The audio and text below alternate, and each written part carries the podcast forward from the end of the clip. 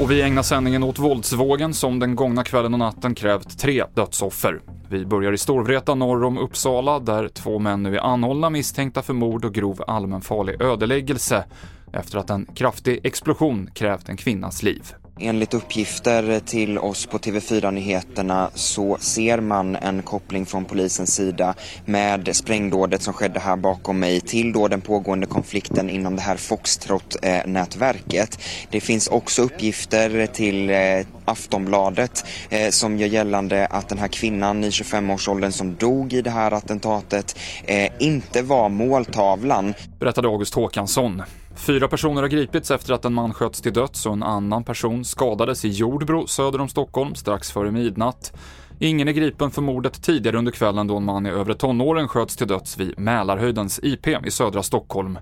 Det hela skedde vid en fotbollsplan där runt 60 ungdomar hade träning och deras tränare berättar om gårdagskvällen.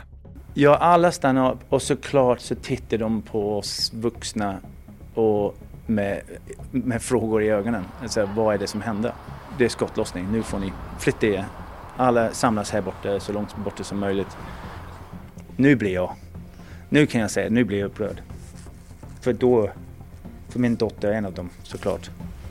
Um, så för mig var det, det, det får inte komma hit. Det ska inte komma hit. Det berättade Jeff King.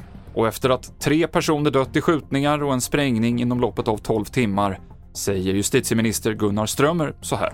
I den akuta situationen handlar det om att ligga väldigt nära polisen, efterhöra om de har resurser och verktyg som de behöver för att kunna ytterligare skala upp verksamheten i det här läget.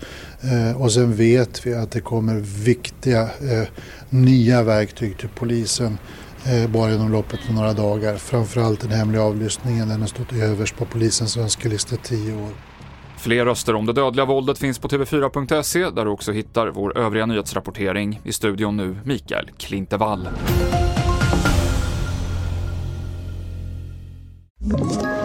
Ett poddtips från Podplay. I fallen jag aldrig glömmer djupdyker Hasse Aro i arbetet bakom några av Sveriges mest uppseendeväckande brottsutredningar går vi in med hemlig telefonavlyssning och, och då upplever vi att vi får en total förändring av hans beteende. Vad är det som händer nu? Vem är det som läcker? Och så säger han att jag är kriminell, jag har varit kriminell i hela mitt liv men att mörda ett barn, där går min gräns. Nya säsongen av Fallen jag aldrig glömmer på Podplay.